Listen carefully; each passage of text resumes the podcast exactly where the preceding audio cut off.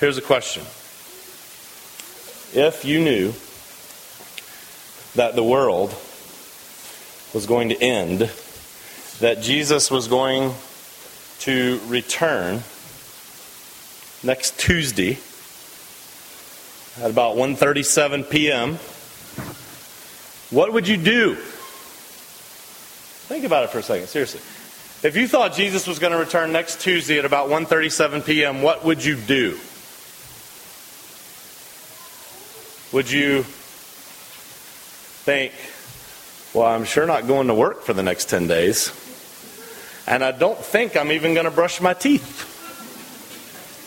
And there ain't no chance that I'm going to make the bed or get my oil changed. Why would I?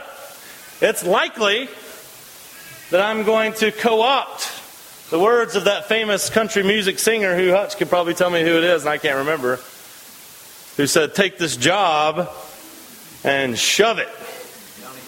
Johnny Paycheck. Hutch has a voluminous knowledge of all things country. Thank you, Hutch. Johnny Paycheck. Some of you might think, I gotta start I gotta start evangelizing fiercely. Maybe you got some bucket list items you need to take care of. You might go skydiving. I never, I've never been to Disney World. Maybe take off to Orlando. Because, you know, it's all about to go. You're about to be jet packed into heaven, right? Well, it's an interesting question because it is the reality. Well, the part about Tuesday at 137 we're not so sure about, but the reality under which we all live here one week after celebrating the resurrection and 2,000 years after its actual occurrence is that we all live in a time where our Lord could return at any point. We don't know when. Be suspicious, of course, biblically, if someone tells you Jesus is coming back next Tuesday at 137 because Jesus has told us that no one can tell us that. Just to be clear. But in a passage where Paul is on the verge of explaining some critical information, some reassuring theology about Jesus' return, the second coming, and the renovation of all things. It's very interesting to me the particular advice that he gives to some people who had a kind of mentality like, hey, Jesus is going to return next Tuesday at 1:37 p.m., so I'm sure not going to work. I'm calling in sick that day. I'm waiting and I'm watching. And I might even eat a Twinkie. What does it matter?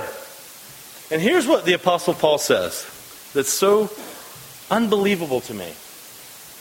It's so unspiritual. It's so boring. It's so normal. It's almost like, Paul, did you not meet the resurrected Jesus? Don't you know about spiritual things?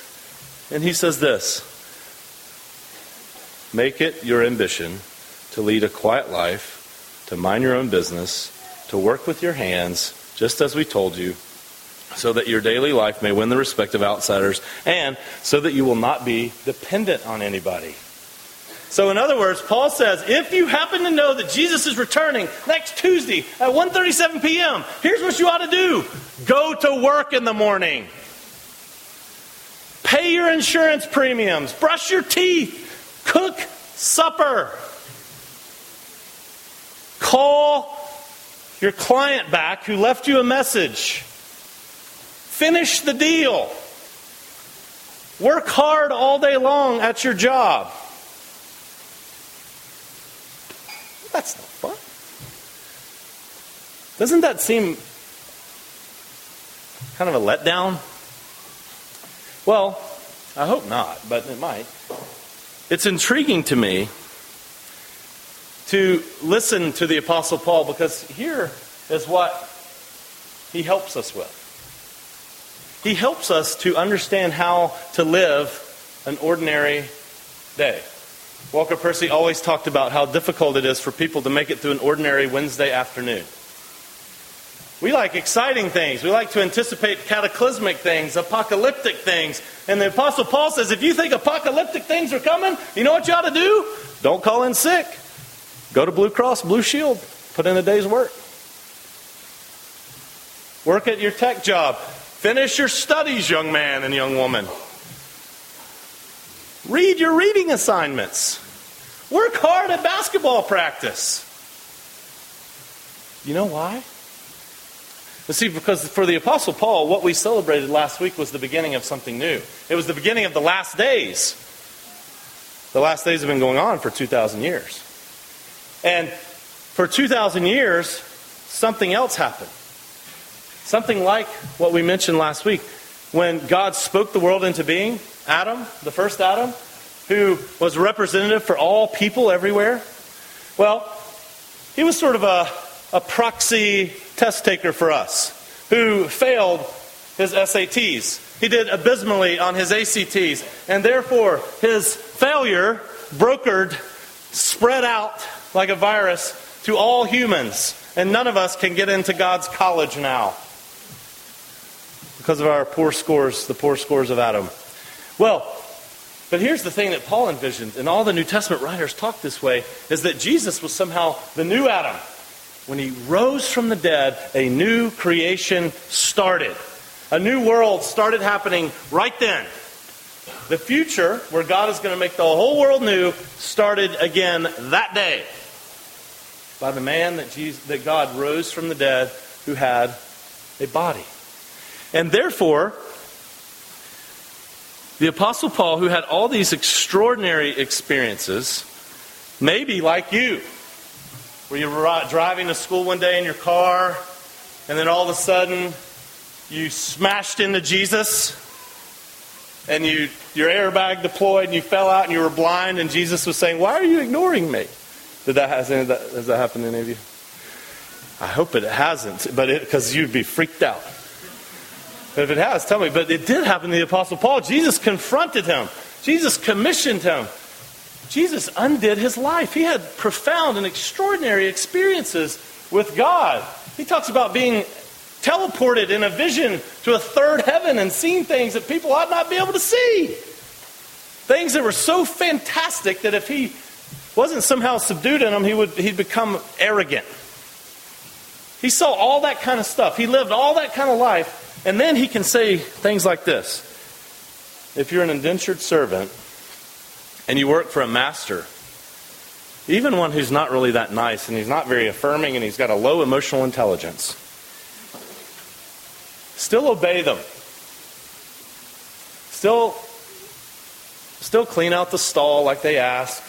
Still change the kitchen around like they've asked you to do. Still make the food the same way they've asked you to do because you're not really working ultimately for them, but for a master that'll be your master forever and ever and ever for the next one gazillion years.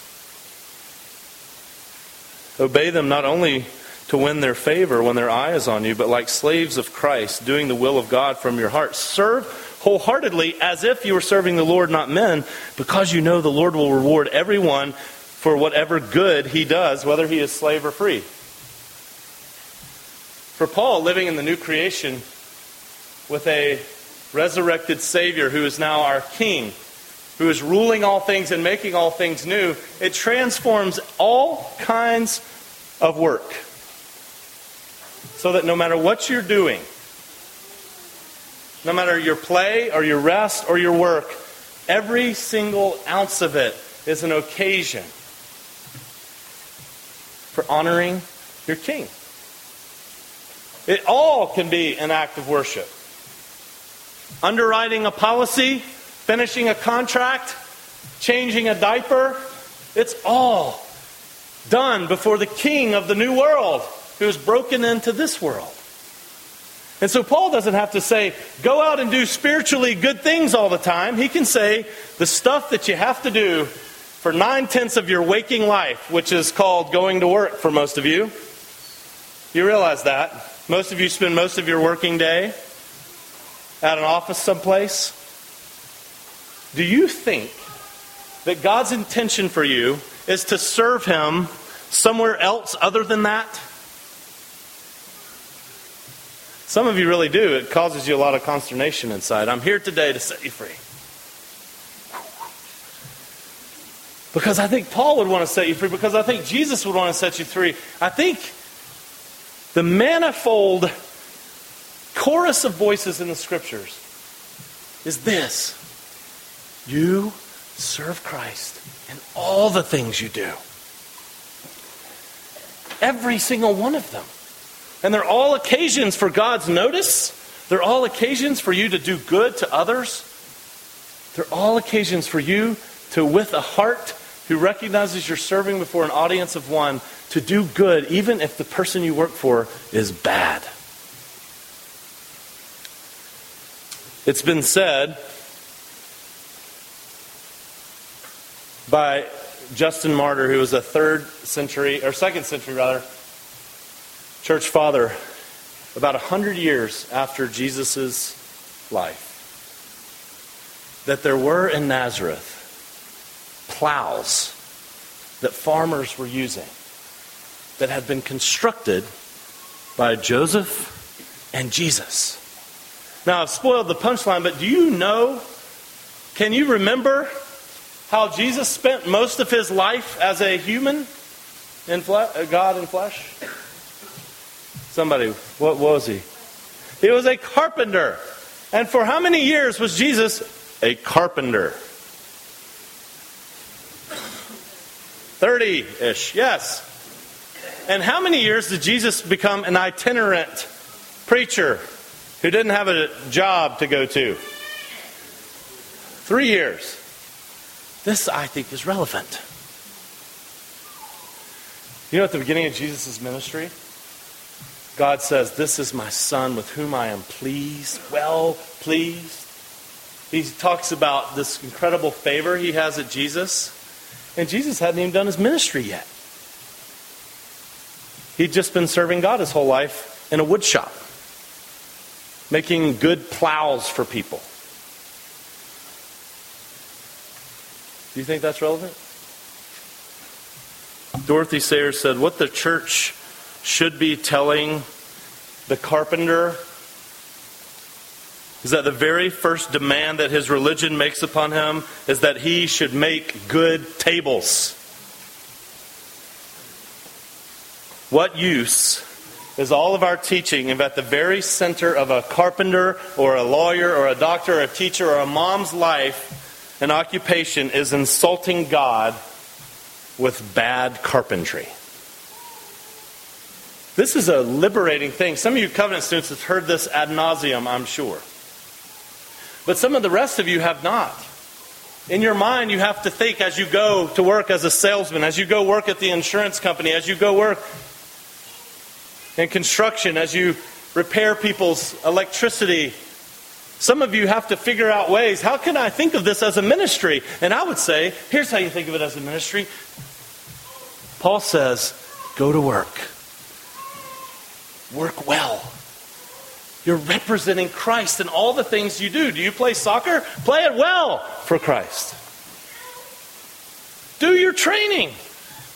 Be in shape. Have good technique. Be a good sport. Because it is your Lord Christ that you are serving. The apostle thought that the resurrection meant that now, whatever you do, whether in word or whether it's in deed, you should do it all for the glory of God.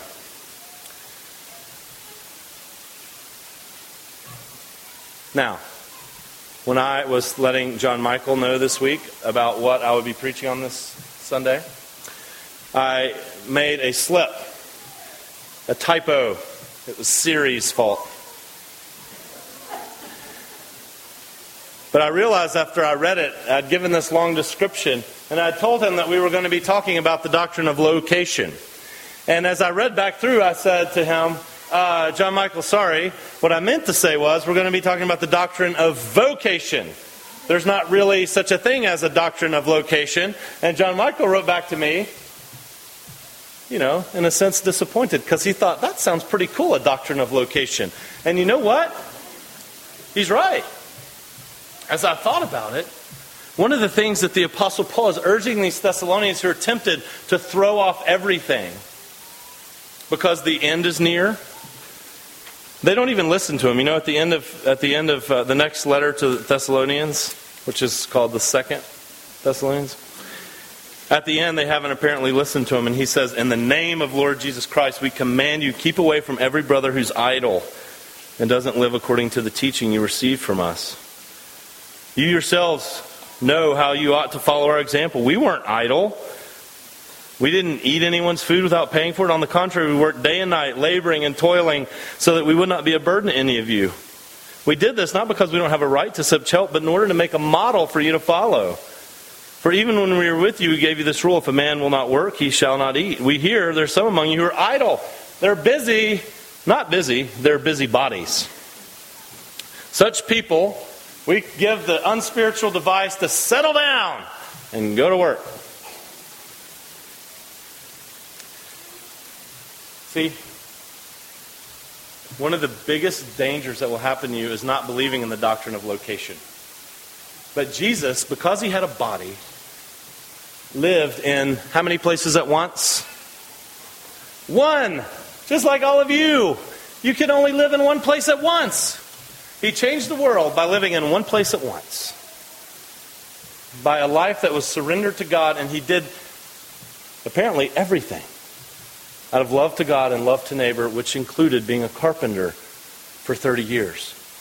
The big danger that will happen for a lot of you is that you'll, you'll spend a lot of your waking hours at work. And then you'll have this vague, low grade guilt fever. I'm not really spiritual. I'm not really serving the Lord. I even get paid for doing this. And you'll be thinking about other lives that you should have, other kinds of service that you really should be doing if you're really a Christian. And I think Paul would say to you be right smack dab where you are. This is the life where you are called to serve Christ.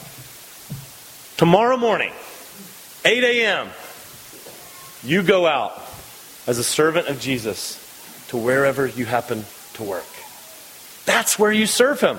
Not in some other life, not in some other thing. The primary way that most of you will serve your master is at the job at which you get paid. It needs no other justification. Only an offering of your heart to the Lord, a recognition I'm doing this because Christ cares about good things being done. And the only way you can get to that is starting to believe this other thing. You might have heard me talk about this before, but do you know we have a teaching, the doctrine of providence? Do you know what providence means? It's not just a place in Rhode Island.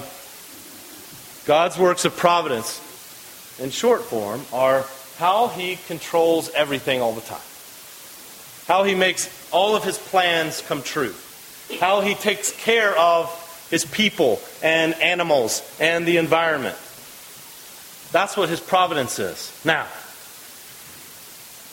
one of the things that Martin Luther gave us, the Lord gave to him in the Protestant Reformation, was not only the doctrines of justification by faith, but the priesthood of all believers, which says you're serving Christ. Whether you're cleaning somebody's diaper or whether you're administering the Mass, whether you live in a monastery or whether you're a soccer coach, you're serving Christ in all of these, and none is better than the other. They're all just individual callings, all ways of God planting his concerns for his creation and for people and animals and land everywhere. So Luther could sum it up this way. He said, In the morning, when we pray, Give us this day our daily bread, for two hours, there have been people up. They're called bakers and they've been laboring to make our bread. And so when we pray, give us this day our daily bread, there are people who are actually laboring to make bread for us. And when you say, Oh Lord, I need a new shirt, God doesn't often for you, and if He does, I would like to know about it. He probably doesn't say, Boom, there's a new cotton garment for you, dear. And you're like, wow, this is stunning. I didn't even have to shop or anything. No! When you need a new shirt, you go buy a shirt because there was some person or people who decided to create a company that made clothing and service to people so they could have clothes to wear. And when you need a new house, when you need a place to live, it is not often the case that you say, Oh Lord, please give me a place to live. And He says, Four walls, electrical, HVAC. He doesn't do it that way, does he? He gives people skills and abilities, and they go to work, and they build you a house, they provide you a place. And in so doing, they are representing God's concern for all of His creation. C.S. Lewis said it this way God seems, well, if He could, He could, if He chose, repair our bodies miraculously without food. He could give us food without the aid of farmers or bakers or butchers. He could convert the heathen without missionaries.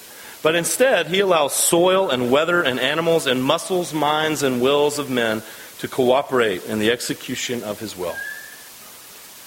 It seems, you've got to believe this, so that your work seems like it matters, so that you are following Paul's admonition to make it your ambition to lead a quiet life and work.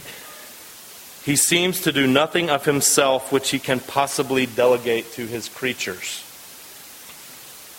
He commands us to do slowly and blunderingly what he could do perfectly and in the twinkling of an eye. He allows us even to neglect what he would have us do or even to fail. Do you go to work on Monday morning and experience slowly and blunderingly? Do some of you, as you're raising children, think, I'm not doing any good in the world. These kids don't listen to anything I say. What's wrong with them? What's wrong with me? We're miserable failures. And yet, for some reason, instead of God just making these little people pop out of the womb, instantaneously righteous and perfect and imaging Him in every way, He lets them submit to a process of being governed and loved and nurtured by fools like us who have to depend on Him, who have to trust His Spirit who have to pray, but also have to do things. My goodness, all the doing that you do, if you realize you're an agent of God's providence, you're an instrument of His care, you're showing your love for humanity and all the things you do well. And if you want to learn how much that's true, think about your job and think about somebody who doesn't do it well. Think about how lo- unloving it is when you are depending on people who are slipshod in the way they do stuff, who are careless, who are reckless, who are lazy. It's the height of unlove. And it's even tripled in its worseness if that person happens to be a follower of Jesus. Because we are to give honor to him in all the things that we do so that our work will command the respect, we're told, of outsiders. One of my favorite things has become that's an overstatement. A few years ago, I had the opportunity that kind of scared me then, but as the years have passed, I've become more and more comfortable with it. A young man, a young earnest man, came to me, and he was convinced because of the teaching that he had received as a child, because of the land in which he lived. He was convinced because he loved the Lord that if he was going to serve him, he had to go into the ministry the ministry. And as I listened to him, I thought, why on earth would you go to seminary? Don't go to seminary.